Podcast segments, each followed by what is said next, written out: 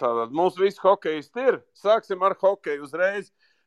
Tātad uh, Lotārs, Rodrigo Ralfs ir galvenie spīkeri. Mums ir pa hokeju pasaules čempionāts. Hokejā turpinās. Mums vakar, kā saka, viss iepriecināja pēc tādām, nu, var pateikt, tādām pēdējām spēlēm bija diezgan šaubas, vai kaut kas notiks. Bet, nu, vakardienas spēle, nu, manuprāt, nu, ne tikai manuprāt, daudz arī atzīmē, ka tā bija labākā. Nu, Ralf, izstāst, kā var nospēlēt sesto spēli kā labāko? Kas ir noticis komandai? Es nezinu, ne. bija laba spēle un, un, un kājas kustējās. Jā. Šo, šitajā čempionātā vispār, kā iepriekš, iepriekšējā nedēļā minēja, baigi var just, ka kājas, kurām komandai šodien nav kājas un ir. Un, un, un, un. Som, Somijam varbūt arī nebija tas pirmais svaigums, bet mums labi sanāca saspēlēties un uh, kaut kā labi viss aizgāja. Manuprāt, tā kā jācer, ka turpmāk arī tā būs.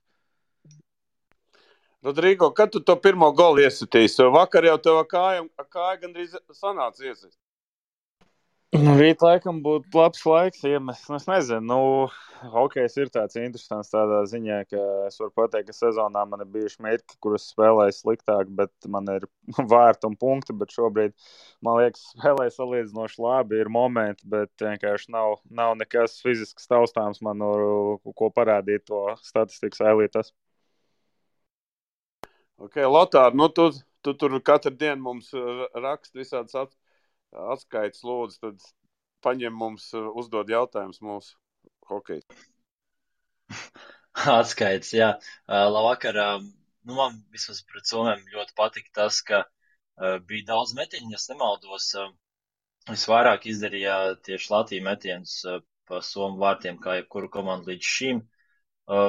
Nu, jā, jautājums, nezinu, abiem diviem hokejistiem, kā, kā, ko dod vispār šī viena brīvdiena pirms rītdienas? Nu, tas ir, var labi atpūsties, varbūt divas vajag, vai kā ir atpūsties tagad?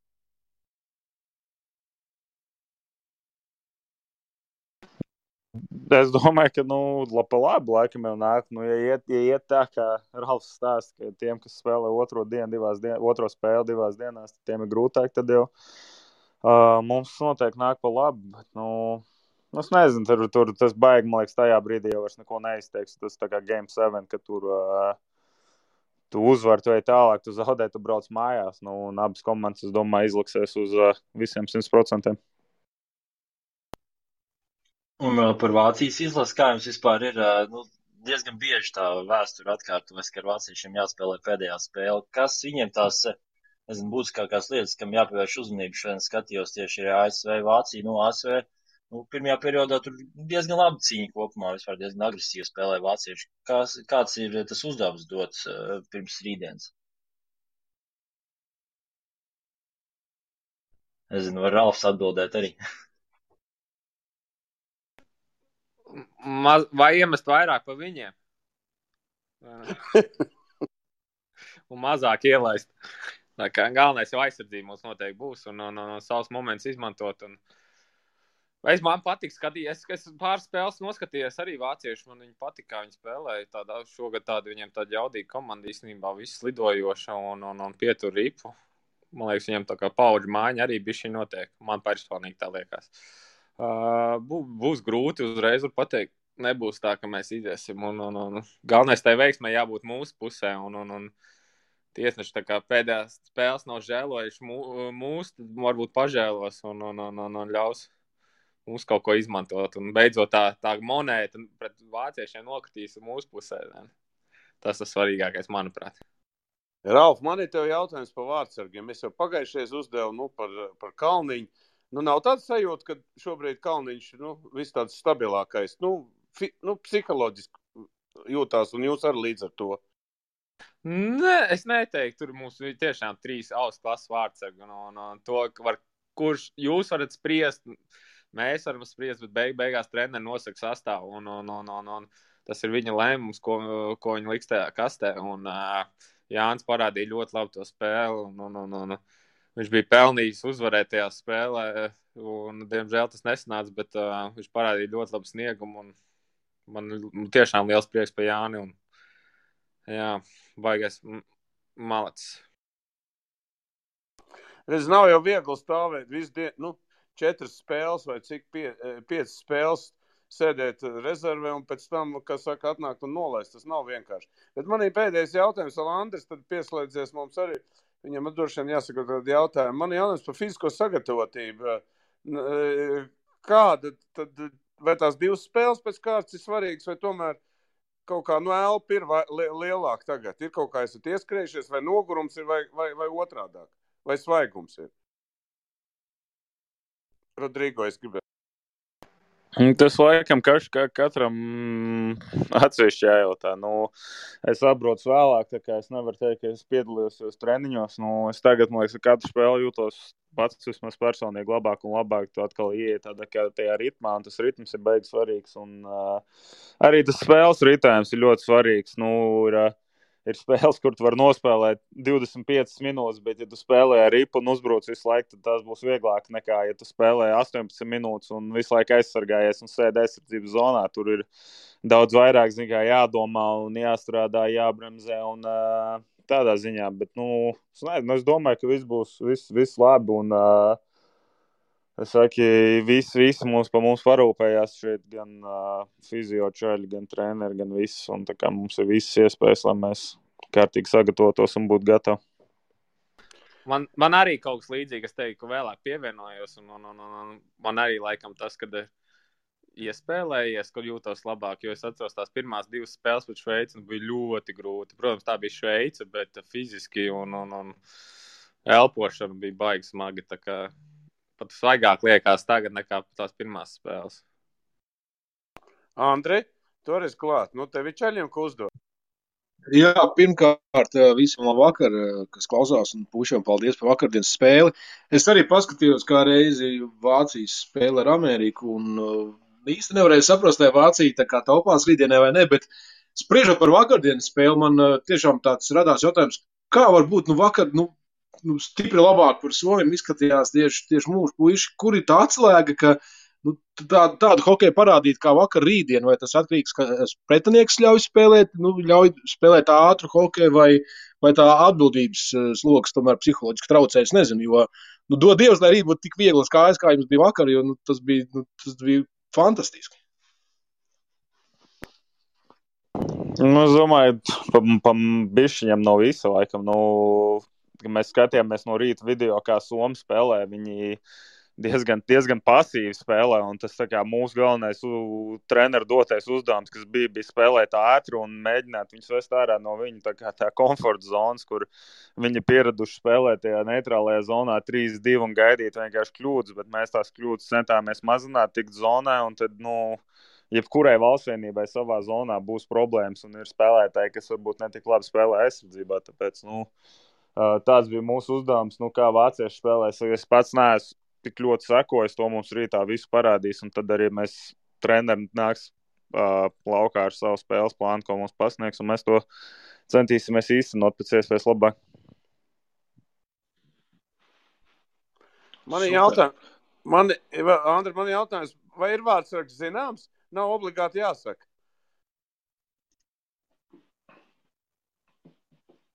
Ralf, ir vārds zināms, kurš šeit stāvē?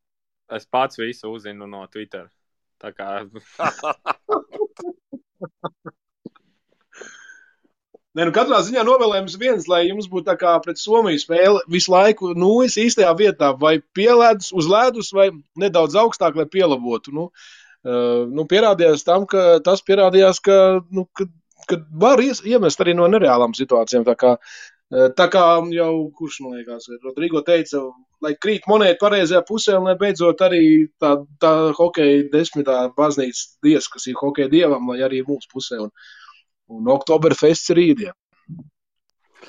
Nu, ko čaļi, es jums tikai novēlu veiksim rītā skatītāji. Rītā visu Latviju skatīsies, un mēs baigi gaidām to playoff. Un playoff arī viss, kas var būt. Un, uh, Un, uh, es jau te uzdevu šodien tādu jautājumu uh, Twitterī pie tautas naglas. No ko, jūs esat, ko jūs izdarīsiet, ja Latvija tiks pie medaļām? Ko, ar ko jūs, nu, kā viena meitene Inga tur, saka, pateica, ka, kad uh, plika nofilmēsies un, un parādīja Twitterī, nu, tad es domāju, būtu ļoti patīkami, ja jums, ja, kad, kad jūs mūs pārsteigtu. Tā kā veiks jums visiem, un kas saka, gatavojieties spēlē, un rīt turam īkšķis, lai, lai vismaz Latvijas tādu ir par ko papriecāties pēdējā laikā. Paldies! Paldies, un, jā, un tie, kas te mūs heito, un uh, lai to video pirkstu arī parāda kaut kur autobusam, lai redzam, jā. Lai Nekādas heitošanas te nebūs. Te neviens neheitos šeit. Neļausim heitot jūs. Kaut arī zaudēsiet, čorts ņem. Kā Krievs saka, jā. Nu, katrā ziņā valsts ir jau laba motivācija. Mums daudz kailfoto. Nu, ok, paldies. Tā kā jūs varat arī iet, eh, kas saka, sav, eh, savos, eh, savos darbos. Nu, mēs pārējām pie basketbola. Te mums jau ir Arvīts, ir Reins mums. Uh, nu, mēs varam, un Kaspars ir, bet nu, pirms mēs NBA sāksim, tur arī daudz kas interesants. Reins uzrakstīja rakstu par šo lietu, ko mēs jau agrāk runājām. Bet es par 3 uz 3 arī gaidīju Kālijam, bet arī Nauru, bet nu, viņi citreiz pieslēgsies, droši vien viņ, viņiem prieku un, un, un laiks tagad ir citā vietā. Kaspar, ko nozīmē trīsreiz tikt, tikt uz olimpiādu? Pastāst lūdzu man visu to, mums tautā. Jā, nu, pirmkārt, labi vakar visiem. Nu, es domāju, ko nozīmē tikt uz Olimpādu. Tas ir pirmkārt milzīgs sasniegums. Uh, nu, jebkurā sporta veidā, labi, 3x3 basketbols tomēr tas ir, būs pirmo reizi Olimpādē, bet vienalga, kaut arī mūsu komanda pasaules tūrēs uh, regulāri uz- uzrāda labus rezultātus. Tas nenozīmē to, ka šeit, nu, braucot jau uz uh, kvalifikāciju, ka bija zināms, ka mēs tur tiksim spēles, visas bija spraigas. Gan mēs atceramies, gan grupā, gan ar ā, Lietuvu ā, ceturdaļfinālā, arī pusfinālā mēs zaudējām poļiem. Kā, nu, tiešām tas sporta veids ir tik dinamisks un spraigs, ka nu, tur nevienā brīdī nevar atslapt. Bet, nu, ko nozīmē tikt uz Olimpiādu? Es domāju, tas ir milzīgs sasniegums jebkurai, jebkurai valstī būtu, bet nu, tīpaši Lat tik mazai kā Latvija. Es domāju, tas ir tiešām nenormāli liels sasniegums. Un, un mēs tikai ceram, ka puiši sagatavosies arī kārtīgi pašai Olimpiādai un uzrādīs tur labu sniegumu. Par gatavošanos. Jā, varbūt kaut ko var izstāstīt par gatavošanos, vai viņiem ir kaut kāds plāns. Un vispār eh, jūs jau droši vien tur jau plāns stādāt. Medaļas vai, vai kas, vai šas. Nu, iedot, nu, ir ka... tā, ka mums, jā, mums ir ā, situācija sekojoša. Attiecīgi šīs četrotnes galvenais treneris, viņš kopā ar Latvijas Olimpiskās vienības ā, mediķiem arī sastāda ā, pareizo plānu, lai visi būtu veseli.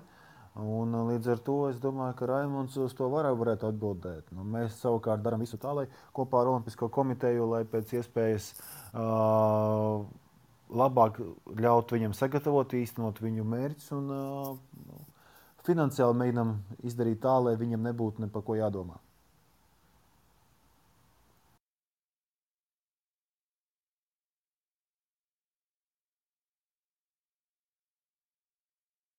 Kas gribētu par tiem trīs uz trīs vēl izteikties? Ante, varbūt tu kaut kāds jautājums, vai varbūt vēl par čaļiem. Es mēģināju atrast, bet es ā, tā uzreiz nevaru atrast, cik ā, daudz komandas ir kvalificējušās Olimpijādē. Cik sanāk, tu kā tās grupās dalās, cik tur būs tās komandas? Šobrīd ir kvalificējušās septiņas, un ā, nākamnedēļ kvalificēsies pēdējā komanda, un beigās Olimpijādē piedalīsies astoņas komandas. Te jau medaļas ir baigi reāls. Nu, mēs ļoti ceram, protams, ka tur būs nopietni sastāvi, nopietni pretinieki, bet nu, es domāju, ka uz to ir jāiet viennozīmīgi.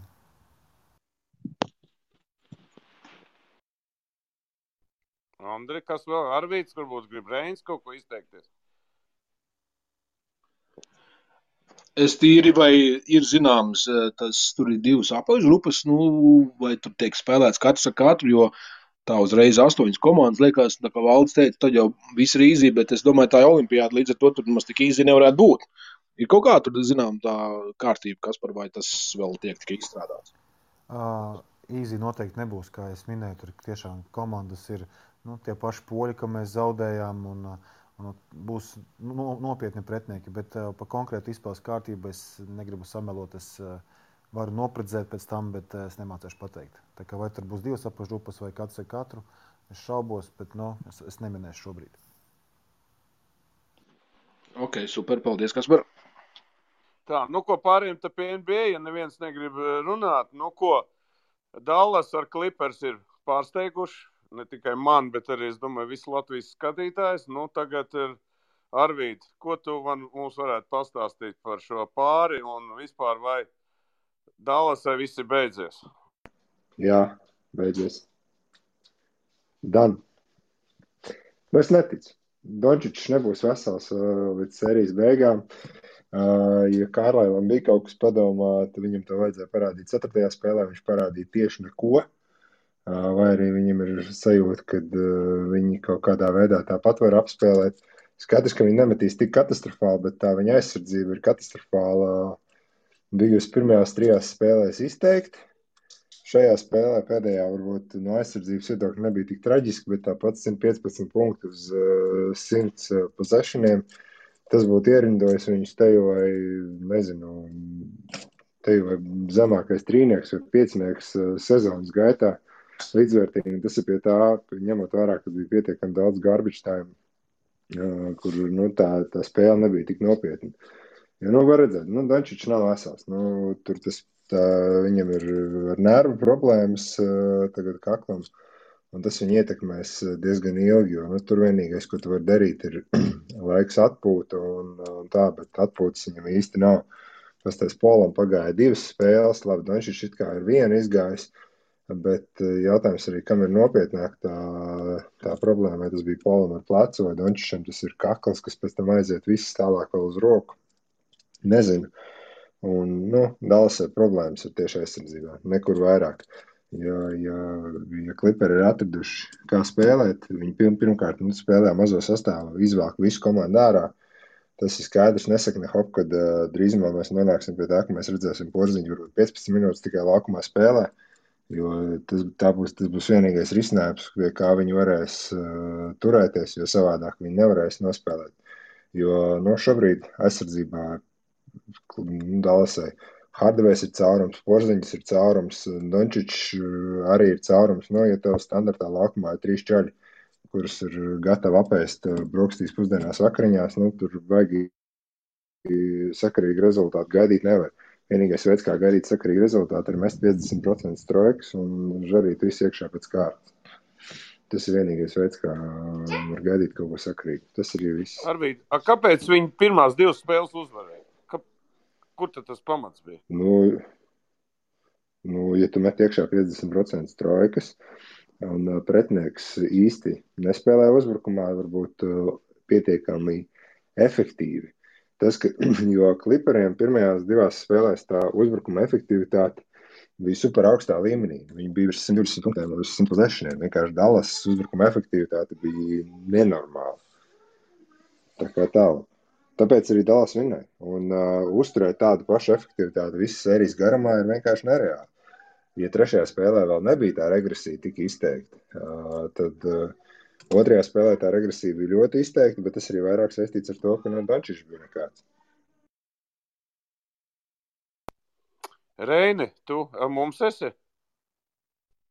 Jā, jā, čau, esmu te. Var man dzirdēt? Nu, labi? tu uzrakstīji šodien man ir tev jautājums par porziņu nākotni Dallasā pēc šīm četrām spēlēm iedod savu komentāru.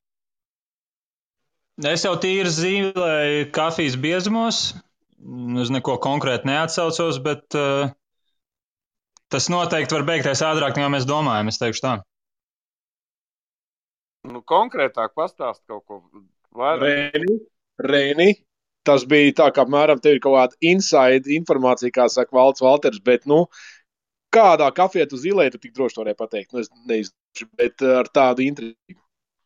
Tajā pašā kafijā, kurā zīmē praktiski jebkurš Dallas Mavericks apskatnieki, jebkurš tie, kas klausās kādu lockdown podkāstu, tie, kas seko Timam Keitam un tam līdzīgi, tajos kafijas biezumos, eh, tajos kafijas biezumos ir pussezonā jau Dallas apskatnieki zīmē. Tā kā Reins, man liekas, ir atrasts tieši to pašu blendu, no kura var skatīties. Es domāju, es arī sev pieķeru šodien ļoti izteikti.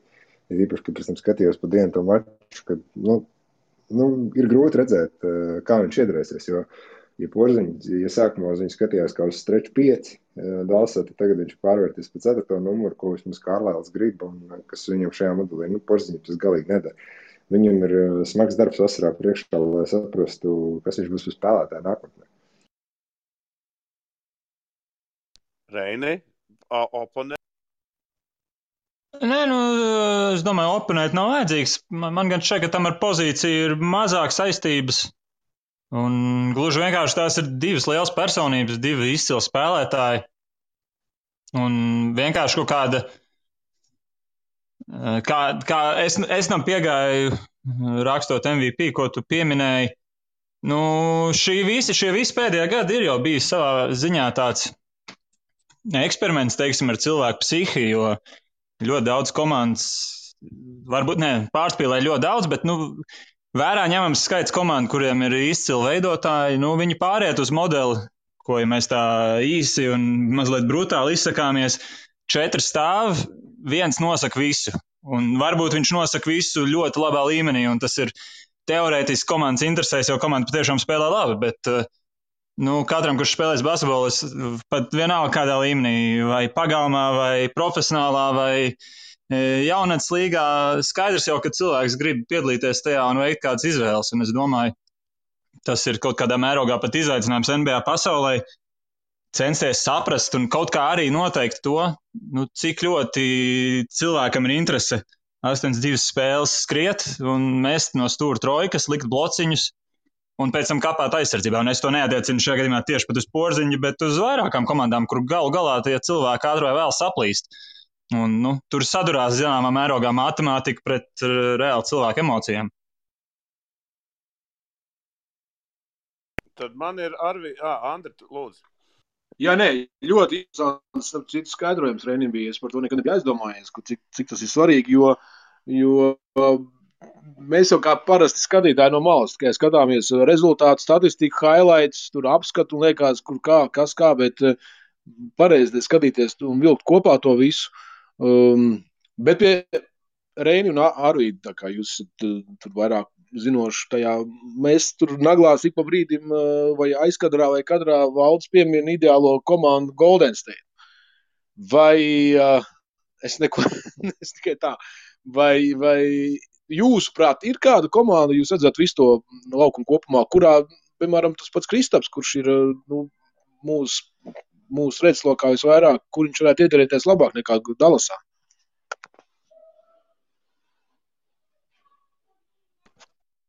Nu, es pieņemu, ka jautājums ir par to, ko, ko gal galā Kristaps grib dzīvē. Jo kaut, kādā, kaut kāda cilvēka vēlas vienkārši spēlēt basketbolu, izbaudīt dzīvi.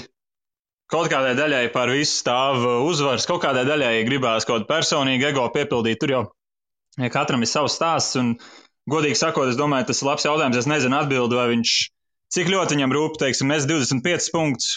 Varbūt tik plēfos, varbūt nē, cik ļoti viņam rūp uzvarēt, bet varbūt netikt pie teikšanas. Un, tas ļoti, ļoti daudz nosaka. Bet, ja mēs skatāmies uz tām stiprajām vienībām, nu, es nezinu, Toronto. Nu, es pieņemu, ka Latvijas līdzekļs vēl samērā apvienot uzvarēšanu ar, ar, ar labu Kristaps sniegumu. Nu, tāda man nāktu prātā, kur, kur ir iespējas un kur noteikti komanda gājas apzināts to, ka viņiem būs papildinājums kāda spēcīga spēlētāja izpratnē, kur ir it kā pateicīga kultūra, lai visi tiktu iesaistīti un tiek labi strādāts pēc uzvarām. Nu, man tāda komanda nāk prātā, kas arī varbūt varētu interesēties tieši pēc Kristapa, jo skaidrs, ka viņiem šobrīd ir tāds pārējais posms no ļoti labas komandas, kur ir vēl joprojām ļoti labi spēlētāji saglabāti, bet nu, kaut kāda tomēr jauna deksme arī nepieciešama. Nu, es, es tādu tā tīri izmetu ārā uz intuīciju. Es vairāk uz to skatos no tā, kas ir, kur ir tā komanda, kas viņam vispār ir, ir spējīga dabūt. Tas līgums ir milzīgs uz tā visu. Un, uh, tas, ko, tas, ko pēdējā laikā ar vien vairāk un vairāk dzirdu, ir, nu, kad, kur ir tie kontrakti, kur ir, varētu būt uh, visgrūtāk aizmaināmie prom. Jā, un, porziņa, porziņa vārds tiek laucīts ar vien vairāk un vairāk, tīpaši, jo, nu, ļoti izteikti to redzēt, nu, kad bieži vien playoff ir tie, kas var nogalināt spēlētājiem karjeru. Ja, tu, ja, ja parādās to, ka tu nevari noturēties īsti laukumā, jā, pagaidām Kristaps līdz tam nav nonācis, bet uh, Šobrīd nu, visvairāk ne jau viņam pārmet, ka viņš ir kaut ko aizmetis garām vai, vai tam līdzīgi. Viņam vairāk pārmet to, ka viņš vairs nav tas aizsardzības spēks. Jā, nu, labi, tas, ka viņš ir soda laukumā, tur nevar darīt to, ko viņš darīja piemēram tā pašā Ņujorkā vai arī Dallasā pirmajā gadā. Tas ir vairāk saistīts ar to spēles stilu, kas ir no pretiniekiem. Jo viņš tiek vilkts ārā no tā soda laukuma, pret klipriem ir īpaši izteikti, ka redzēt, nu, ka viņam pat uh, tik līdzi uh, paspēt kaut kur uz hub defense ir ļoti grūti. Jo bieži vien viņa spēlētājs atrodas vājā malā, un tad uh, arī viņam atstāt to čaulu pilnībā nu, nav reāli. Kas attiecas, nu, kas ir svarīgi, tas tā aizsardzība uz perimetra. Nu, tur var redzēt, ka viņš vienkārši kājās pagaidām netiek līdzi. Tas varbūt ir saistīts ar to, ka jā, ir šīs divas ceļgala traumas, uh, ka viens ir mentālais bloks, varbūt uh, tur iekšā, ka tev uh, prāts saprot, ko tev vajag izdarīt, bet kamēr tas signāls aiziet līdz tam, ka vajag, tu netiec tam pāri. Tāpēc es arī saku, šī, šī, šī starpsezona, kas viņam būs, tā būs tāda ļoti kritiska, vai viņš spēs atgūt to spēku. Jo nu, tas, kas man nepatīk, ko es redzu, kad, ka visādi reģija bulaka viņa spēja izstumt no vietas, kad viņš nostājās cīņā par atlikušo bumbu un kaut kāds Pols Džordžs viņa pastāv vienkārši zem stīpas. Nu, tas ir tāds jautājums, vai tev, vai tev nav tajās kājās tik daudz tā spēka, ko tev gribētos, vai tas jau ir kaut kāds atdevis jautājums. Nu, ja, nu, viens, ja, ja, nu, abas divas lietas teorētiski viņš var darīt. Jautājums, vai viņš jebkad nonāks atpakaļ līdz tā stadijai, kādā viņš bija Ņujorkā uh, savā nu, pīķī vai pagājušajā sezonā kaut vai Dallasā, ja, pēc tās uh, pirmās ceļgala traumas. Bet, uh, nu, nonākt komandā, nu, kur viņš var būt pirmā opcija, nu, šobrīd ir to grūti vispār redzēt. Tāpat Golden State, nu, Grīns vēl tur būs kādu laiku. Viņš varētu spēlēt kā pieci tajā sastāvā, protams. Uh, Bet nu, jautājums, cik daudz laika būs tāda paša Vaismana jādala, vai arī Vaismans varētu būt tajā paketē, ja kāds viņu mainīt. Uh, bet nu, nav daudz tās komandas, kas vispār varētu atrast uh, kaut ko, ko iemainīt. Ja? Uh, kas varētu arī Dallasai interesēt. Jo nu, ne jau Dallasai interesēs tur Kempa vai Džons Vols un tam līdzīgi, ja? kas varētu būt līdzvērtīgs, līdzvērtīgi kontrakti pēc summām, ko varētu būt pretī. Uh, Tā kā nu, šobrīd ir tas, ka viņš ir Dālasā. Jautājums, ja Dālas gribēs viņu mainīt prom, tad tas ir vai cik uz doto brīdi tas ir cik lielu diskontu viņi grib. Vai arī tas ir stāsts par to, ka gaidām nākamo sezonu. Viņš strādā šitos eh, entos mēnešus, beidzot normālu starpsezonu, kur traumas nav, kur viņš var tiešām uh, brutāli kapāt un pilnveidot uh, savu ķermeni. Tad arī redzēs, nu, vai būs no viss rezultāts. Andri, grib kaut ko piebilst? Nu, ko ir tik plašs spektrs atbildēs, bija, ka nu, prieks klausīties. Nu, katrā ziņā es piekrītu Renim, ka visa Latvija grib, lai Kristaps domā par uzvarām un lai arī izdodas. Un galvenais, lai veselība, jo citādi jau, uh, kur šajā trakajā sporta veidā profesionāli var sasniegt no veselību. Nu kā, mums ir vēl otrais basketbolists, uh, Dārzs Bērtāns, 0-3. Tur arī skatās uh, kā saka, sērijas zaudēt, tur bez variantiem. Mēs vēl pēc pirmās spēles kaut ko cerējām. Es gribētu Arvīdu te uzdot jautājumu, nu, vai Dāvis, Dāvim arī šī pēdējā sezona Vašingtonā, un kad viņi arī var aizmainīt, kādas ir opcijas vispār? Tavuprāt? Es nedomāju, ka Dāņam pēdējā sezona Vašingtonā. Nu, viņš ir tikko tur sācis, tas ir tikko parakstīts līgums. Uh, nu, savā būtībā nu, tas jau nav tā, ka uh, Vašingtona viņu redz kā, kā kaut kādu problēmu nu, komandā. Nu, tā, tajā komandā nu, problēma tā, ka nu, tur jādomā kodolā jau, kas, kas ir. Jo, nu, ir tas tikai parādās. Nu, tā var būt divas zvaigznes, Bils un Vēsbruks, bet šeit ir uzskatām redzams, ka, nu, kad, kad tā nāk traktors virsū, nu, tad tu vari parasti koku sēt un nu, neko neizdarīs tur. Un tā tas arī ir. Jo, nu, šobrīd plēsofos ir divas paramās komandas. Tā ir Bostonā un tā ir, tā ir Vašingtona. Tāpēc, ka viņām divām pretī vienkārši nāk tā, tā, tādas komandas ar tādu poweru, ka vienkārši viņi nespēja tikt galā, jo vienkārši nav ko likt pretī. Tīri fiziski. Jo, jo nu, piemēram, Filadelfijai nu, viņi nevar, uz, nevar uzlikt ne centru, ne vingus pretī. Attiecīgi, kas, būt spējīgi pie tā aizsardzībā noturēt. Jo nu, Dāvis jau nav zināms ar savu aizsardzību. Viņš ir zināms tomēr ar to, ka viņš ir šūters. Un, un, tāpēc arī nu, es nedomāju, ka tur Vašingtonā viņš būs tas, kas kaut ko pēkšņi mainīs. Uh, skaidrs, ka būtu, nu, protams, ka viņu var aizmainīt, jā, viss, bet Pret ko un kur, nu, atkal, nu, tas tāds vajag spekulatīvi, jebkurā brīdī tas var notikt, bet, nu, es neredzu pagaidām risinājumu priekš Vašingtons, ko viņi ir, ko, ko viņi ir gatavi darīt. Reini, kā tu redzi dāvi nākotni? Nu, viens ir tas jāsaka, ka Vašingtona jau būtībā šobrīd izdzīvo pagātnes grēkus. Tajos gados, kad uh, visi Morisi un Gortati un jebkurš cits pievienojās komandai par pirmās raunda izvēlēm, tad bija kaut kāda tiekšanās pēc tūlītēja rezultāta. Nu, tagad tu esi tajā realitātē, kur tev komanda veido tikai veterāni, praktiski nekas no tāda jaunā gala nav attīstīts. Un viņi jau savā ziņā nav pat tāda īsti komanda, kur var kaut kam pielāgoties. Dāvis ir viens no diezgan lielajiem līgumiem. Es domāju, ka metējs vienmēr vajadzēs, bet nu, skaidrs, ka šī sezona nebija varbūt tāda izcila reklāma. Nu, viņš nospēlēja, nu, teiksim tā, adekvāti, bet ne, ne, ne labi. Līgums ir vēl ilgs. Es domāju, ka ar tādiem līgumiem parasti tomēr ir īpaša loma spēlētāji. Ja mēs paskatāmies, 16. gada vasarā saslēdz ļoti daudz tādus toreiz kāpu uz augšu augriest.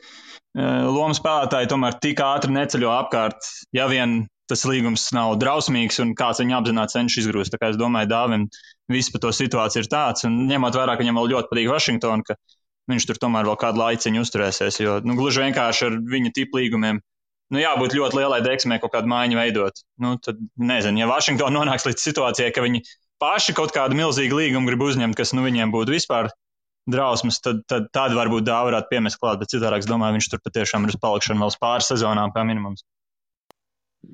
Man ir ātrais jautājums puišiem. Te tikko pazibēja informācija pēc spēles konferencē. Treneris bija apzīmējis viņu kā viduvēju, viduvējs sniegums starp pieciniekā. Vai tas ir normāli, vai tas ir tā tāds brīdinājums ņemties? Lai gan nu, jau nu, kur nu vai. Tas, jau, tas ir ļoti no treneru atkarīgs. Kārlis uh, Dallasā, piemēram, kā treneris, viņš nekad nekritizē, viņš tikai cenšas pacelt spēlētājus. Uh, Tad treneri ir dažādi. Jā, un, piemēram, pasties, tas pats Maiks Melons pēc Denveras zāģa. Portlandē 4. mačā vienkārši pateica, ka komanda nospēlēja, nu, bija mīksti. Jā. Nu, un attiecināja to uz visu komandu uzreiz. Tas, tas tikpat labi var būt kā tāds uh, saņemties. Jā, nu, redziet, Dāvis nebija spēlējis sākuma sastāvā praktiski visu sezonu. Un viņi ielika, nu, iespējams, tieši ar tādu domu, ka nu, tas, tas, tas mūsu kaut kāds adjustments, ko mēs te mēģināsim veikt varbūt kaut kā mainīt sēriju, bet nu, nevēl tur nekas nesanāca. Un, iespējams, tas arī tas iemesls, ka nu, nospēlē viduvēji. Tā kā viduvēji, viduvēji ir labāk nekā slikti, ja mēs tā to raksturojam. Nu, Brūksam jau parasti, parasti dāvs ir ļoti paticis, un viņš nav vairies slavēt. Un jāreicinās, viņam ir pēdējais gads līgumā, milzīgā līgumā, kur viņi noslēdz piecām sezonām, kur Vašingtona kur parasti ir mazliet skopa ar naudu. Labprāt ļāva līgumam iztecēt. Es domāju, diezgan droši var teikt, ka Skots Brooks tūlīt trenēs. Vadīs pēdējo Vašingtonas spēli, tā kā pat ja tam būtu kaut kāda nozīme, tam īsti nav nekāda nozīme, jo Brooks ir ārā, būs jauns treneris, un tad Dāvim būs jādomā par jaunām attiecībām, par jaunu vietu komandā, un lai ko Brooks būtu domājis. Nu, un galu galā sniegums patiešām no visas komandas bija viduvējs un tam vairs īsti nebūs nekādas nozīmes. Ok, nu ko, tad NBA mēs varam pabeigt, jo nākošais nākoš pirmdien būs jau kaut kas vairāk zināms. Tad mēs varēsim parunāt arī par pārējām komandām. Tur arī interesanti iet. Kaut vai Lakers, Phoenix, jā, tur ne, nevar saprast, kas tur būs. Tā kā ir interesants sērijas par to nākošo reizi, bet mums vēl ir futbols un boks priekšā. Tā kā mums ļoti interesants divas, divas tēmas būs. Nu, tagad iesim pie futbola karaļa. Nu, man te nācās, kā teikt, pirmo reizi Latvijas vēsturē aiziet uz virslīgas spēli, satika Edmunds. Viņš man nofotografēja, noreklamēja man, un tagad, zinu, godīgi sakot, es nezinu pat īsti, ko atbildēt. Ja? Edmunds, nu pastāst, kāpēc, kāpēc cilvēkiem jāiet skatīties Latvijas virslīgu?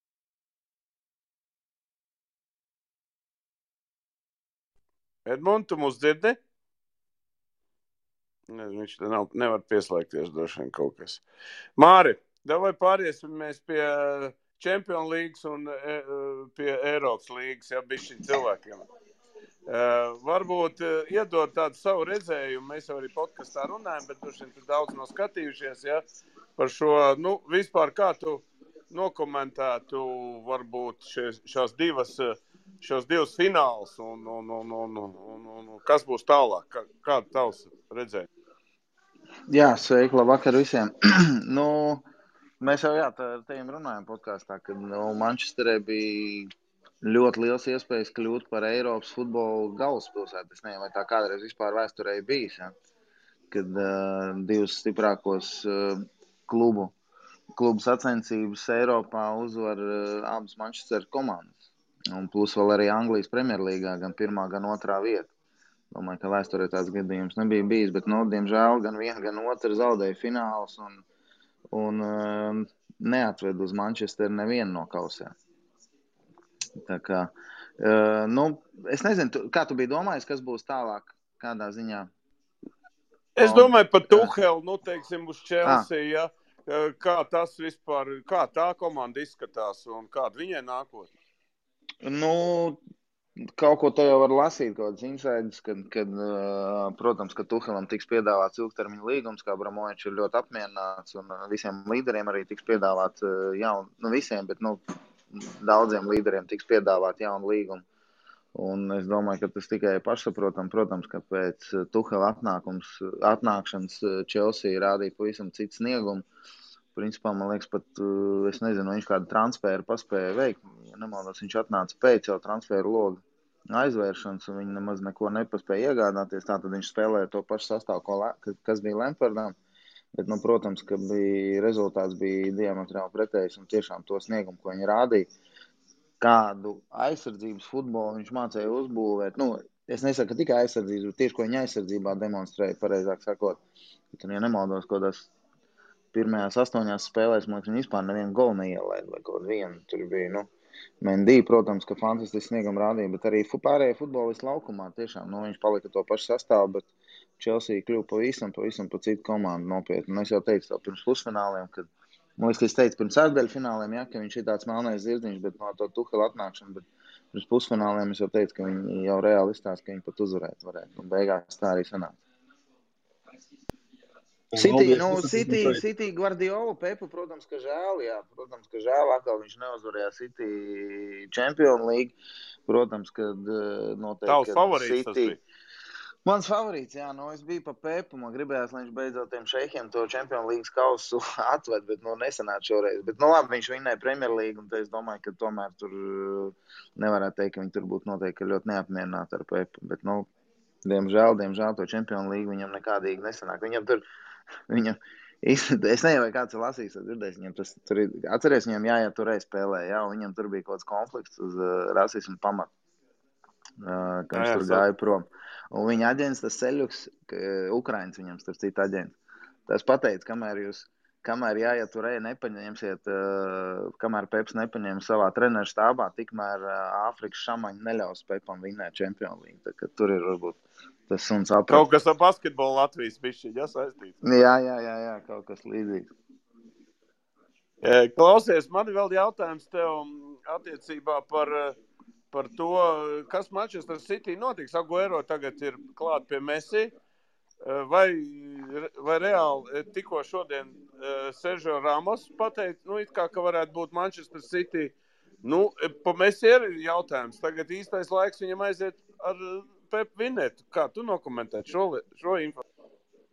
Nu, Mēs arī šajā podkāstā runājam. Nu, redz, kā Pēps bija pateicis, ka viņš saprot Aguero izvēli, jo Aguero aizies uz, aizies uz klubu, kurā viņš spēlēs ar pasaules labāko spēlētāju. Jā, un, protams, ka viņš bija domājis Messi, tātad, nu, gan jau viņam ir vairāk informācijas. Un, un, un, nu, tas varētu nozīmēt, ka Messi nekur tomēr neies vēl nākamgad prom un ka viņš paliks. Bet, nu, redzēsim, grūti pateikt. Nu, protams, ka es domāju, ka arī viens no Uh, Aguero tādiem argumentiem pāriet, bija tas, ka Mēsija noteikti mēģināja pierunāt un, un, un gribēja atvilkt vēl vienu argentīnietu uz turieni, teiksim, tādu kā uh, Suāres aizvietotāju.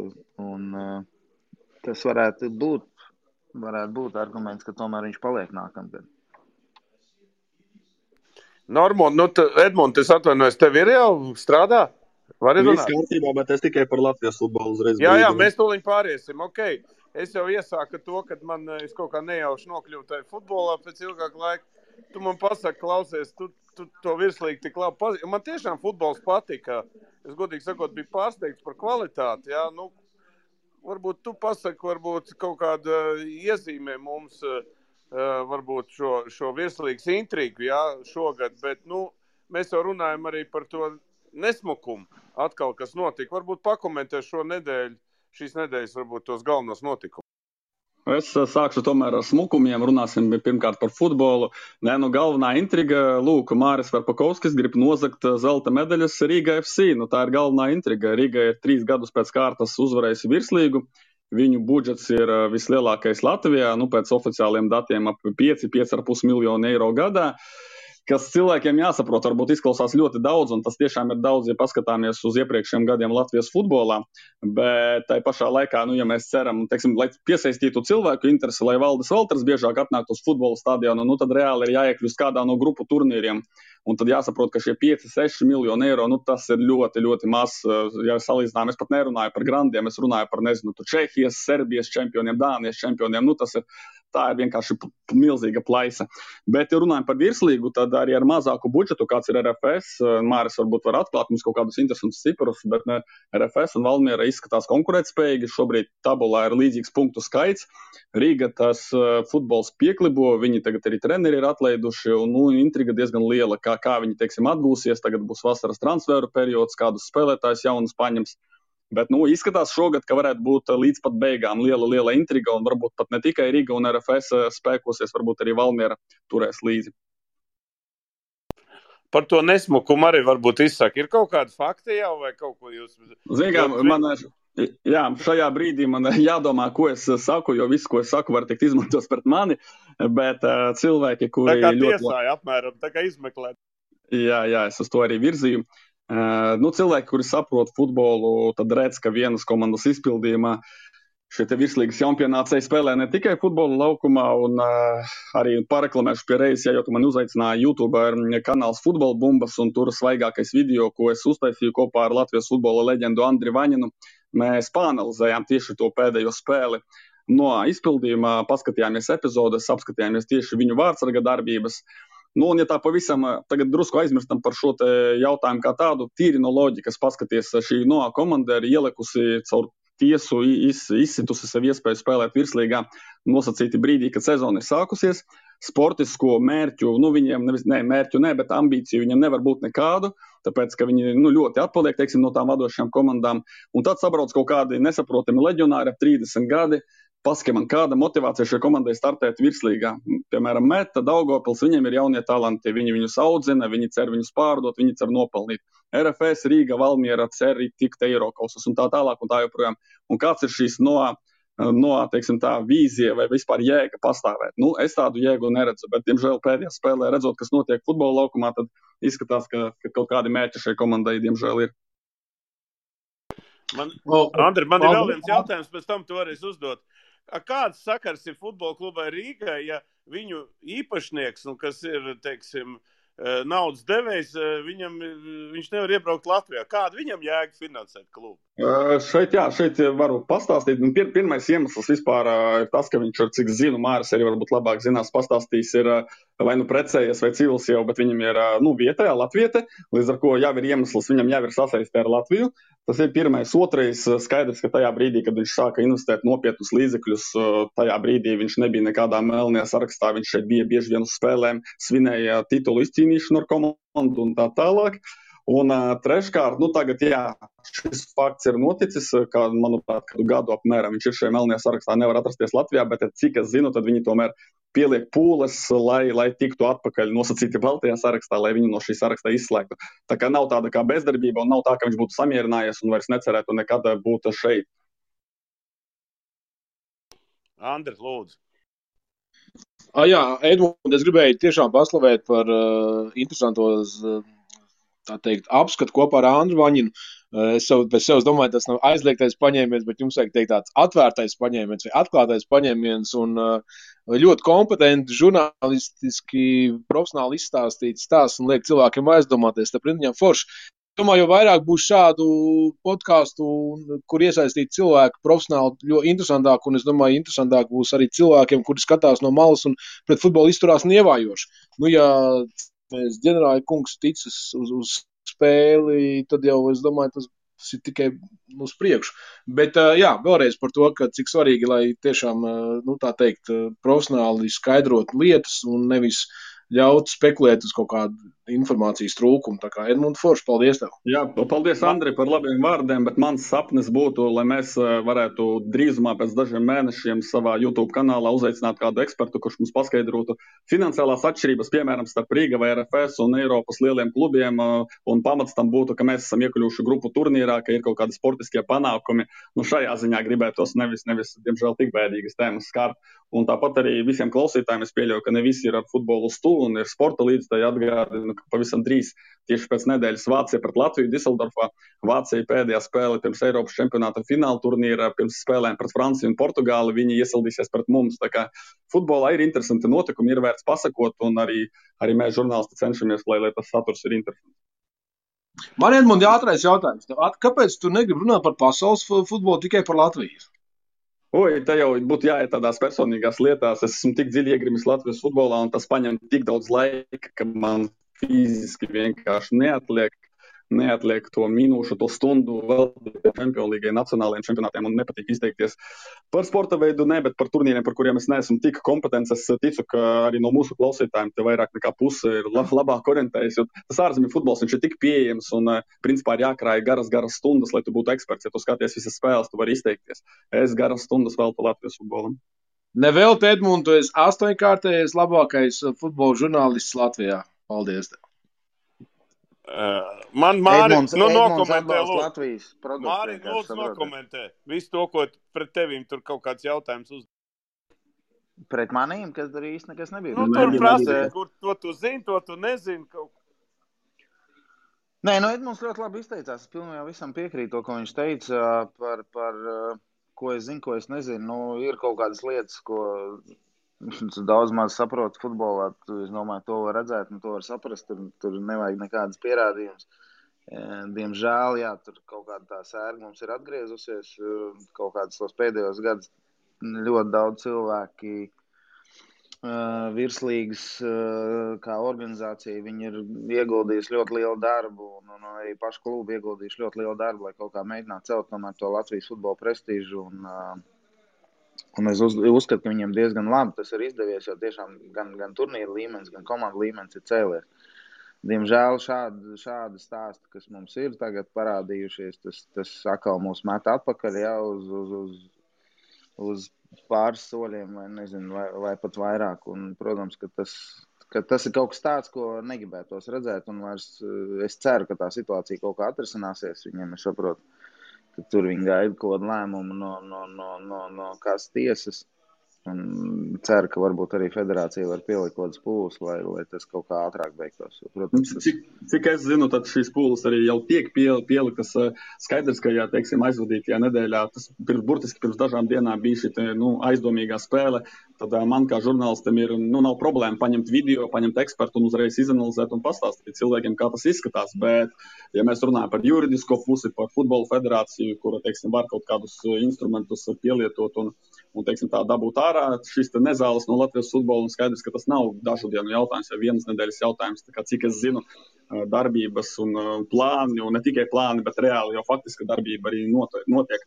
Bet es izmantojot ar iespēju, tad Māris varētu pastāstīt patiešām, ar ko RFS mēģinās šogad Rīgu paņemt, lai, lai to titulu atņemtu. Nu, ko mēs varam paņemt? Nu, Pa budžetu jau viss izstāstīja. Māri, tu jau man paņēmi. Māri, es jau esmu RFS, taču paņemsim. Reiko es paņēmu, jā, tādu valdi mēs pārpirkām RFS cilvēks, tā kā es domāju, ka tagad jābūt visam kārtībā, ka čemps jāpaņem. Tas bija pirmais solis, Edmund. Un, bet, ja nopietni, nu, protams, jā, nu, kad Rīgai mēs zinām, ir, ir cits finansiāls iespējas, nu, mēs mēģinām kaut kā cīnīties ar viņiem savādākiem līdzekļiem mēģināt tur veikt kaut kādu trāpīgāku transferu politiku un mēģināt trāpīt, un, nezinu, kaut kādu mikroklimatu, mēģināt labāk veidot komandā. Un, un, un, un, protams, ka tur finansiālā ziņā mēs tur nevaram skrieties ar viņiem. Tas, protams, ka ir grūti, bet uh, mēs mēģinām. Nu, redzēs. Pagaidām, protams, ka visu, visu, visa intriga un visa cīņa vēl ir priekšā.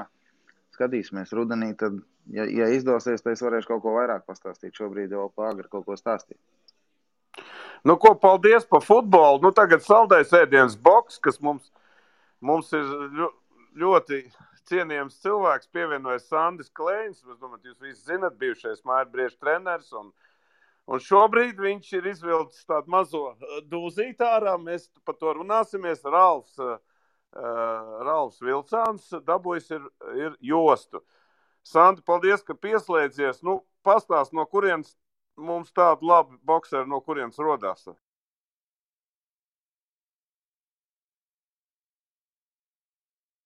Santi runā, tu klusi, mēs to nedzirdam.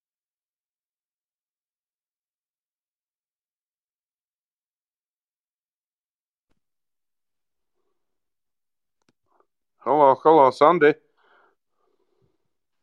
Mēs pirms tam runājām. Kaut kas nospiedās. Ah, ir. Dzirdam kaut Ir? ko tevi. Jā, Tagad jā, dzirdat? nu runā. Jā, es saku sveiki visiem. Par Ralfu, nu kā Ralfs, ā, jau viņš jau visu laiku ir boxējis. Viņš nav tā, ka viņš, zin, kā, viņš vienkārši nebija nekur izbraukumos braucis. Boxējis bija vietējos turnīros tepat Latvijā. Un, un, un viņam jau bija uz to brīdi jau 11 cīņas, ka viņš brauc tagad ārā. Tā kā vēl viņam plus kaut kādas amatieru cīņas arī ir, kas ir tagad retums. Viņam bija kāds 80, jau 90. Jo tagad Latvijā principā amatieru cīņas praktiski vairāk nevienam nav. Kas ir, nu, kas profesionālie boxeri tagad jaunie visi nāk, viņiem praktiski amatieru cīņas nav. Viņi 18 gados uzreiz pāriet uz profesionāļiem. Un līdz ar to, līdz ar to arī tas profesionāļos viņiem ir grūti, jo nav, nav, nav pieredzes. Vot. Ja tieši par šito cīņu, kas tieši Ralfam bija tagad, mēs runājam, kas bija tagad uh, Vācijā, jā, valda. Jā, jā, pa Vāciju. Tieši pastāst Jā. lūdzu par visu, par viņu. Nu, iedod maz vizītkarti un, un iedod viņu nākotnes kaut kādu vīziju. Varbūt. Nu, šī cīņa vispār bija tā, ka viņai gatavoja balvas divreiz. Sākām mēs pirmo reizi decembrī, tad tā cīņa atcēlās. Vot, un, tad bija ļoti labi, principā, kad arī atcēlās. Jo, ja būtu decembrī braukuši, tad nezinu, vai viņš būtu vinnējis. Nebūtu, jo bija ļoti daudz lietas, pie kā vēl bija jāstrādā. Tā kā mēs tur kopā, visa komanda. Uh, viņam fiziskā sagūtības treneris, tas Ivo Ermans, tur samainījām visas, visas tās momentus, kas viņam tā kā negāja, kas pietrūka arī fiziskajā un tieši izturībā un, un visā. Un, uh, tad to cīņu pārcēla, nezināja, kad viņi būs. Tad pateica vienu datumu, tad otru, tad finālā, ot, kas tas bija pa datumu, tas jau nedēļa apakaļ. Bija tā cīņa, beidzot to cīņu pārcēla arī trīsreiz. Tad viņai bija Vācijā jābūt, tad viņai bija Spānijā jābūt, tad viņai bija finālā, viņa notika Serbijā. Tur viņiem pašiem bija neskaidrības, kur viņi organizēt, jo tur tas, es saprotu, vācieši to visu taisīja, un viņi to Ralfu bija paņēmuši kā, nu, kā vieglu, teiksim tā, kā vieglu cīņu tam Haningam, jo viņiem plānā bija jau cīņa ar citu Vācijas bokseru tur Dubajā rudenī.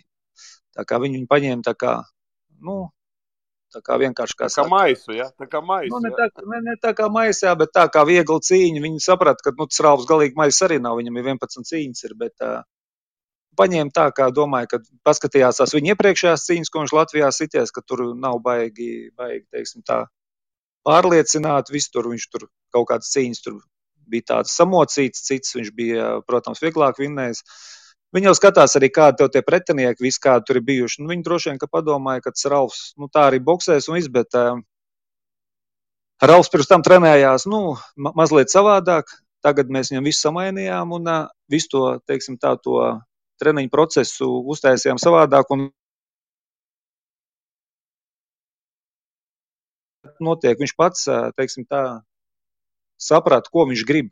Ka viņš grib vinnēt to cīņu. Nevis vienkārši aizbraukt, noboxēt, bet ka viņš viņu grib vinnēt. Ot, līdz tam ir, saku, jānonāk. Tāpēc ā, bokseriem ir, nu, tas brīdis, nezinu, kur, kā kuram pienāk vienam redz 28 gados, vienam varbūt 25, vienam 30. Ka tu esi gatavs, teiksim tā, aizbraukt uz cīņu, kur, kur tu neesi favorīts un vinnēt to cīņu. Ot. Rauls bija uz to brīdi, kad braucām, tagad visu, viņš bija visu to darbu izdarījis, viņš bija pārliecināts, un uh, viņam tāpēc arī viss izdevās. Tu ir dzimusi jauna zvaigzne nākotnē. Kā tu domā? Nu, viņš tagad dabūja to WBC, WBC interkontinentālo zelta jostu. Tā ir trešā. Mairim bija tā WBC sudraba un arī bija tā zelta. Toreiz, kad mums bija, jā, mēs sākumā dabūjām, dabūjām to silveru un pēc tam to zeltu jostu. Tas šī ir trešā aiz viņām. Tev tajā WBC mājaslapā, tur tagad Ralfs rādās, tur ir Baterbijevs, tad bija tas Žans Paskals, bet tas Žans Paskals vairs nav, jo viņi pa dopingu tur šonadēļ noķēra viņu dopingu lietošanā. Viņu, es nezinu, kas tagad tā josti vakanta. Un tad trešais ir Alfs. Tā kā teorētiski, ja iet pa to reitingu, tad viņš var cīnīties jau nu, tālāk par tām jostām. Viņš būs, es domāju, kopējā reitinga arī top 10 pasaulē tajā WBC. Bet pārsteigums pēc būtības. Tev bija pārsteigums, bet mums, man kā skatītājiem, es vispār, kas tas tāds, no kurienes, kā, kā, kā var uzreiz jūs dabūt? Nu jā, tā jos bija tas, tas jau bija tas, ka tā, tas Hanings bija to jos aizstāvējis jau četreiz. Un, un, un uh, viņš tagad piekto reizi viņu aizstāvēja. Un, uh, Rauvs, ka brauc, saka, vācieši, vācieši to visu apmaksāja paši, tāpēc, nu, baigi jau grūti tikt pie tām jostām. Vispār neviens jau viņus tāpat neatdod. Bet, nu, tur bija tā, ka Vācu, protams, tiesnesis atdeva, atdeva vācietim ar visu to nagdaunu, visu, ko skaitīja, principā, un tur Divu tas serbs un no Melnkalns vēl viens tiesnesis tie deva Ralfam. Viens trīs raundus, viens divus raundus. Nu, tur, bet arī Vācu, Vācija, Vācu žurnālā rakstīja, ka uh, tur godīgi radots un uh, kad Ralfs to cīņu godīgi uzvarējis, ka tur, ka tur nav. Bet es saku, ka noveicās, viss, viss bija Ralfam pa labu, jo, ja tā cīņa būtu bijusi Vācijā, nezinu, kāds būtu bijis iznākums. Noteikti, ka pa punktiem diez vai būtu atdots, jo Vācijā tur viņi bišķi tiesā savādāk, tas tāpat kā Anglijā. Bet, um, Sandi, labi, kas tālāk? Ar, kas būs tālāk ar, ar Ralfu? Kas, kā tu redzi viņa nākotni? Nu, tagad ir tā, ka tagad mēs zinām, viņa atkal. Visi jau redz, ka viss ir atkarīgs no tā, ka tagad Ralfam ir kā viņš jau sev parādījis. Ir. Tagad tas LNK boxingā viņi ir gatavi vairāk atbalstīt, protams, un, teiksim tā, Ralfā jau vairāk ieguldīt kā prospektā līdzekļus. Un tagad tas viss jau mazliet vieglāk notiks, jo būs mazliet savādāk.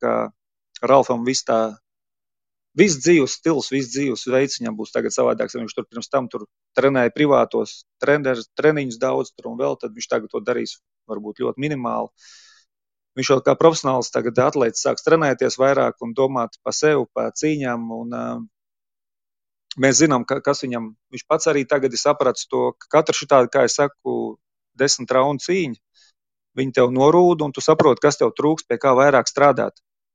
Un, un, un Rauls saprata, ka viņam vajag daudz celt sitienu spēku augšā. Ja pirms tam viņš nu, par to tā nedomāja, tad tagad viņš par to ir sācis domāt. Nu, viņš teiksim, tā, ļoti izmainījās. Tas trīs minūtēs, kā jau saku, daudz kas mainās dzīvē.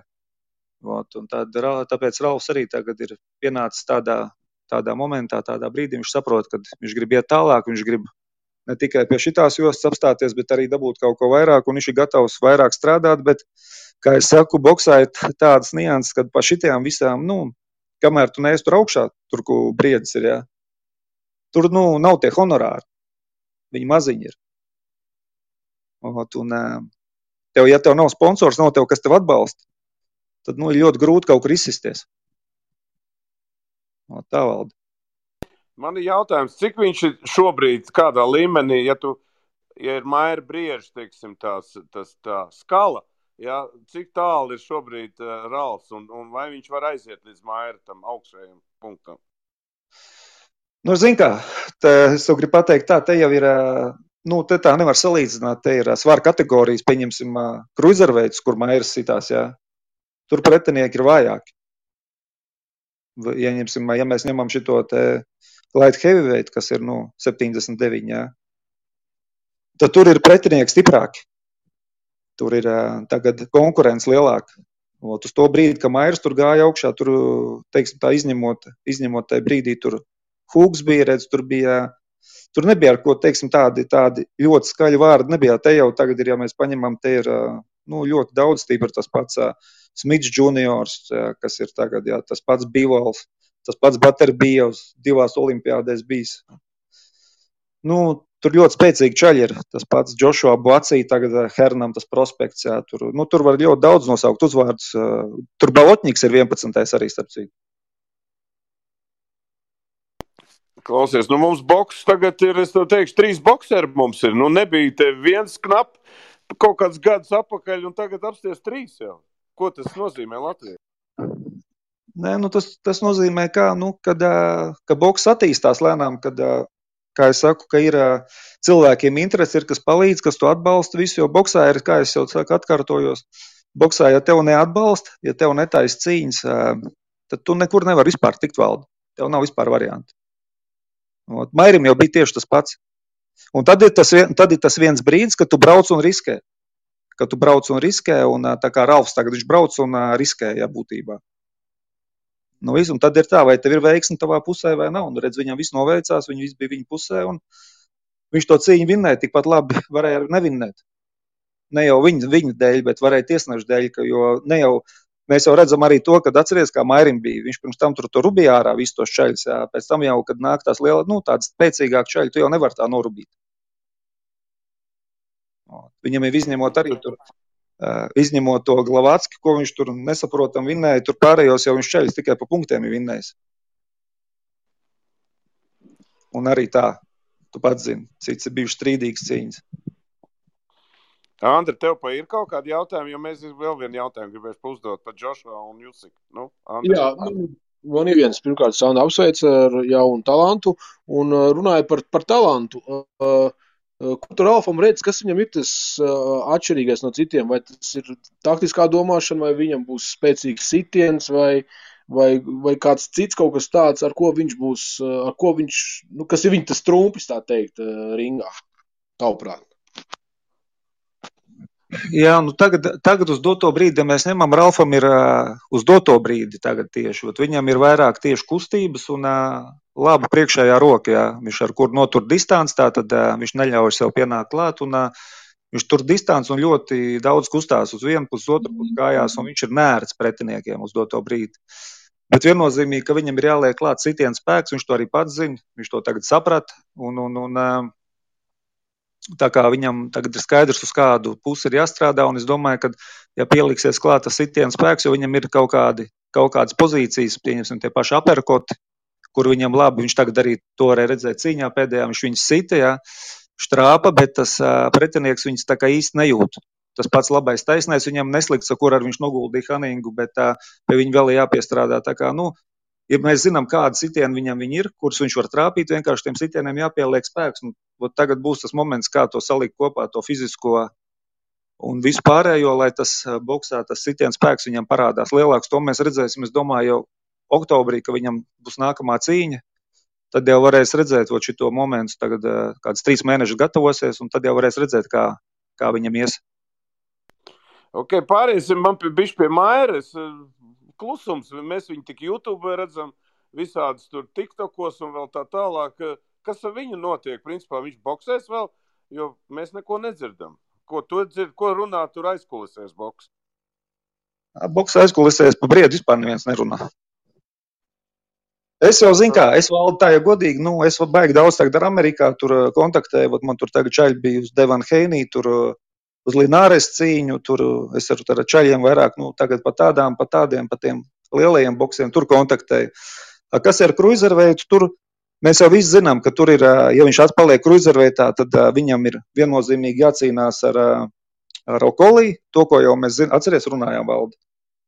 Un, un, un, Jā, tā viņam, nu, to es redzu, kā viņa, viņa, viņa nav, nu, kas viņam būtu, kā, kas naudu viņam varētu atnest tā cīņu Protams, tā cīņa būs grūta, tā nebūs viņam viegla cīņa, bet uh, tur viņš varētu nopelnīt. Jo, jo Mairim jau arī nav tie gadi vairāk tādi, lai viņš varētu, es domāju, tur ilgi, ilgi sēdēt, gaidīt. Bet uh, smagajā svarā nu, mēs zinām, ka tur, ka tur, ka tur viņi klāt pie, kā jau saka, pie sprites vispār neviens nelaidīs.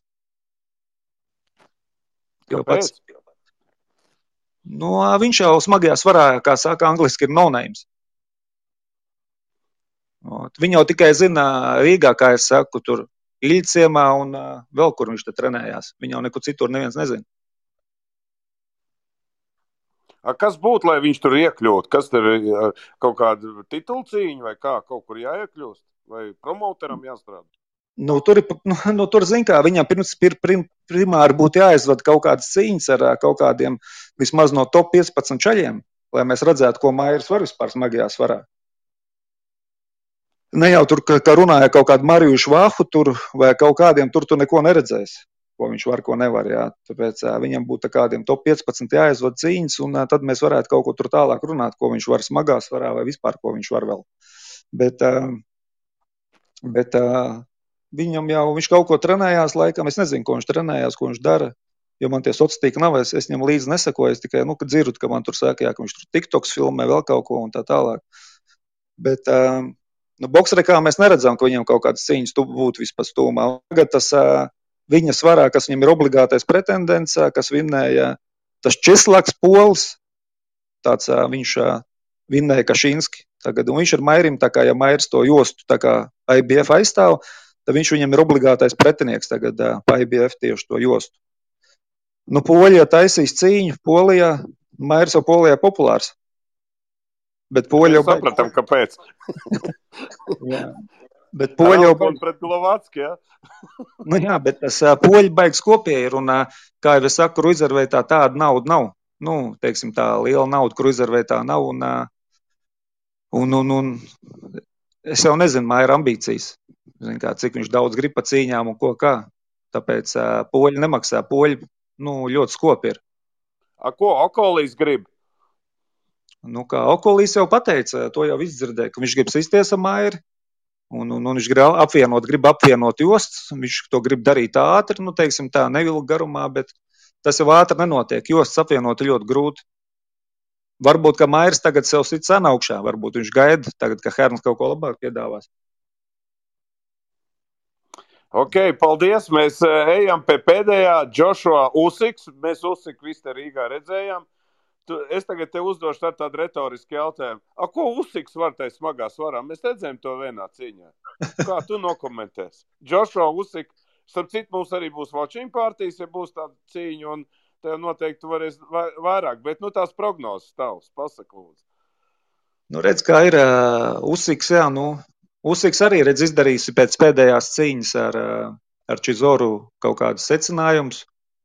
Un, un, un ā, viņš arī, skatos, ir pielicis svaru klāt, ir ā, vairāk trenējies tagad tieši, kas ir saistīts ar, ar tieši svaru uzņemšanu. Viņš pirms tam teica, ka viņam tur pietiek ar 98 kg, tad viņš pēc tās cīņas saprata, ka 98 reiz laikam nepietiek. Un, viņš tagad ir uzēdis, cik viņam tur pat kaut kur viņš tur internetā rāda. Es nezinu, cik tas taisnība ir. Tur 105, viņam 104 kg. Tur. Bet viņš izskatās, nu, vismaz tā, vizuāli izskatās, ka viņš lēnāks palicis, ka viņš vairs nav tāds, tā kā bija. Un, un, un es nezinu, cik viņš stiprāk tagad sitīs, kā viņi pie sitiena strādājuši stiprumu, kā viņi to tagad to svāru pārnesīs uz sitienu jaudu, jo tu jau vari no krūtīm spiest arī 200, bet tu jau stiprāk nesitīs. Un, un, un, eh, kā viņš būs tieši funkcionālo izturību pārnesis, es nezinu, jo nu, tas nav viss tik vienkārši. Bet Džošā jau, nu kā Džošā jau nekas jauns nav jāizgudro. Viņam jādara tas, ko viņš darīja. Un, un, un es domāju, ka viņam ar to arī pietiksies. Ot, tādā uzsika cīņā. Tāpēc tur jādomā būs uzsikam. Usiks iet un riskē, tavuprāt, ja? Es domāju, ka jā, bet redz, nu, viņam viņš jau riskē. Kāpēc? Viņš jau, viņam jau ļoti izdevīgi riskēt, jo Džošā ir honorārs, nav nevienā cīņā bijis zem 20 miljoniem. Un, un, un Usikam ir ā, nu kā, tas 20% no honorāra. Viņam ir tā honorāra, kas ir galvenais hono- honorārs lielais. kā Viņš katrā gadījumā vienalga tur saņem 4 miljonus. Tas ir minimālais. Jūs, nu, Džošā mazāks kontrakts nebūs. Viņam būs varbūt tikai vēl lielāks. Tā kā, Nu, labi, tad tu man pasaki, Usiks dabūt cīņu. Kāpēc Briedis nevar tādu cīņu dabūt tādā gadījumā? Bet Usiks jau vismaz ir divas cīņas aizvadījis heavyweighta. À, tad, tad Mairim vajag kāds pāris cīņas, ja, lai viņš tiktu uz viņiem. Ja? Nu, lai mēs varam, lai vispār nevis tikai mēs, bet lai vispār, teiksim, tā tie boksa, boksa visi promoteri un kas tur visu liek, lai redzētu, lai redzētu, ko, ko kurš var, ko nevar. Jo tur tagad, nu, tagad vispār jau redz, notiek baigi interesantas lietas. Tur tagad ir ļoti daudz tās kompānijas, redz, nu, kuras dēļ tā visa vīrusa, tās cenas sakritušas honorāriem, teiksim tā. Un Amerikā, Amerikā, Amerikā, Amerikā ir viens tas tirgus, jā, tagad Eiropā dod savādākas tās naudas, un ne visi grib braukt tur riskēt par to, pa to naudu. Un tāpēc daudz cīņas, teiksim, tā noraujās. Viņas nenotiek vispār. Un nav, nav viss tik vienkārši saorganizēts, zin, kā tagad tās cīņas. Tāpēc, ja briedim tas Zaverlāns tur vajag labi strādā, tad uh, viņš viņam norganizēs, bet nu, pagaidām redz, mēs neko neredzam.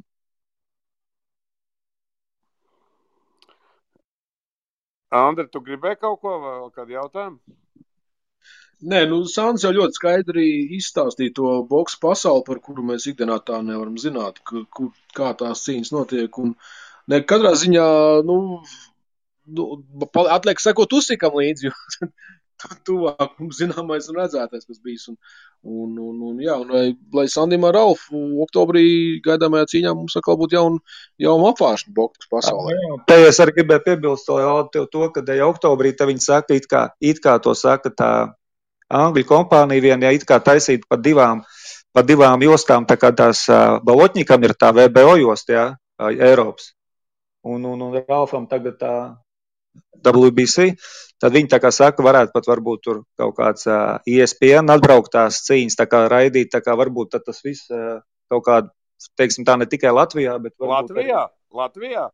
It kā saka, jā, ja viņu, ja viņu tā cīņa arēnā varētu uzstājot, es jau nezinu, kā tas viss būs. Zin, kā, te jau neviens nezina, kas būs vispār. Nu, vienkārši tā doma tāda, ja varētu arēnā uztaisīt tā, to šovu oktobrī, ja te kaut kas atkal nemainīsies, tad uh, it kā izrāda interesi. Viņi saka, ka viņi varētu tad, uh, organizēt, kad atbrauc tās cīņas, uzfilmē iespējas, parāda arī. Un tad jau, nu, lai tikai no tā, ka mēs zinām, mēs te runājam par pa kaut kādiem tur bokseriem mūsu, ja, bet uh, lai tas tālāk kaut kur arī redzams. Jo, jo redz, tā, bija tā supersērija, tad atkal, nu, kā viss skatījās, viss tāpēc arī tā popularitāte tur aizgāja visiem tiem bokseriem lielāk. Kādreiz rādīja Eirosportā arī, tad tomēr vairāk redzēja, tā, ka Mairs tur taisa sitās, tais biggest beteros, jā. Tagad sanāk tā, ka, nu, ja tev net, nerāda nekur necerās, lai tev jau nezina neviens. Sandi drīkst pasapņot, piemēram, Rīgā tāda cīņa, tur Vilcāns viena cīņa, Baloķņiks un Mairs smagā svarā viena. Nu, man liekas, arī ne jumta nonest.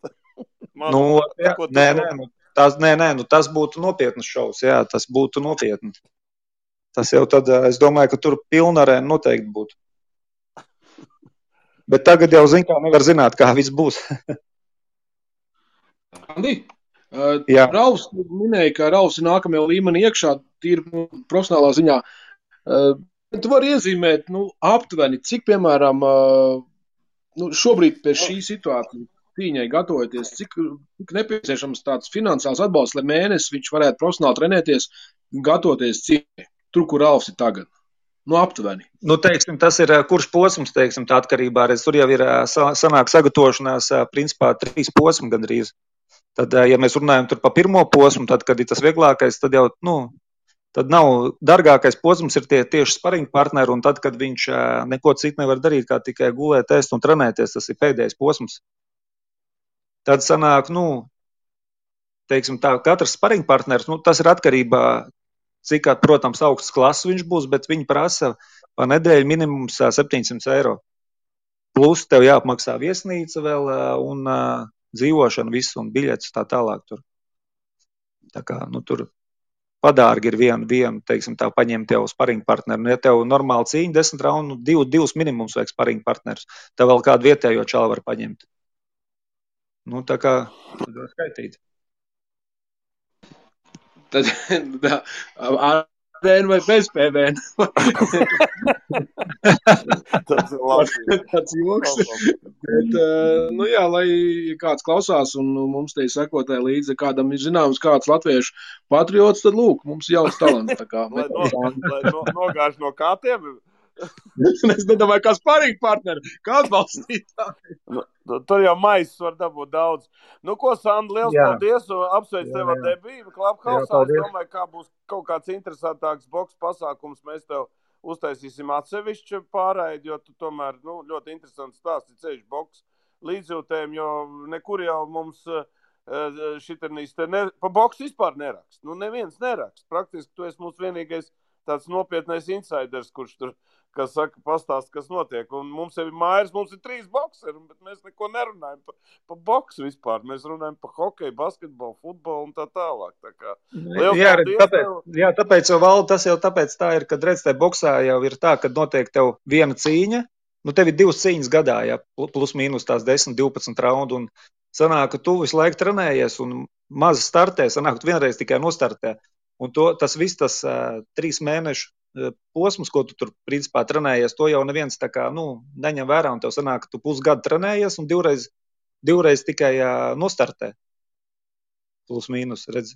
Un tāpēc tā ir par to boksu, tāpēc tik maz nu, sanāk tās informācijas. Nu, nekas, bet tad saldi iznāk vismaz tā informācija, tā kā mums pēdējā laikā tā ir sanāca.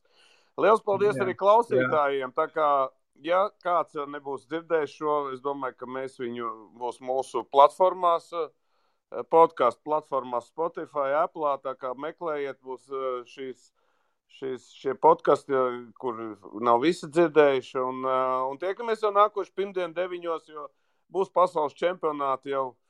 Kā saka, zināms, uzvarētājs, gan arī nezinu, kas būs ar porziņu un tā tālāk. Un tā, tālāk. tā kā jaunumu būs daudz, un, un, un es domāju, būs interesants diskusijas. Paldies visiem, Lotāri, Andri! Sandi, kas ir palikuši, un tad jau tiekamies nākošais nedēļa.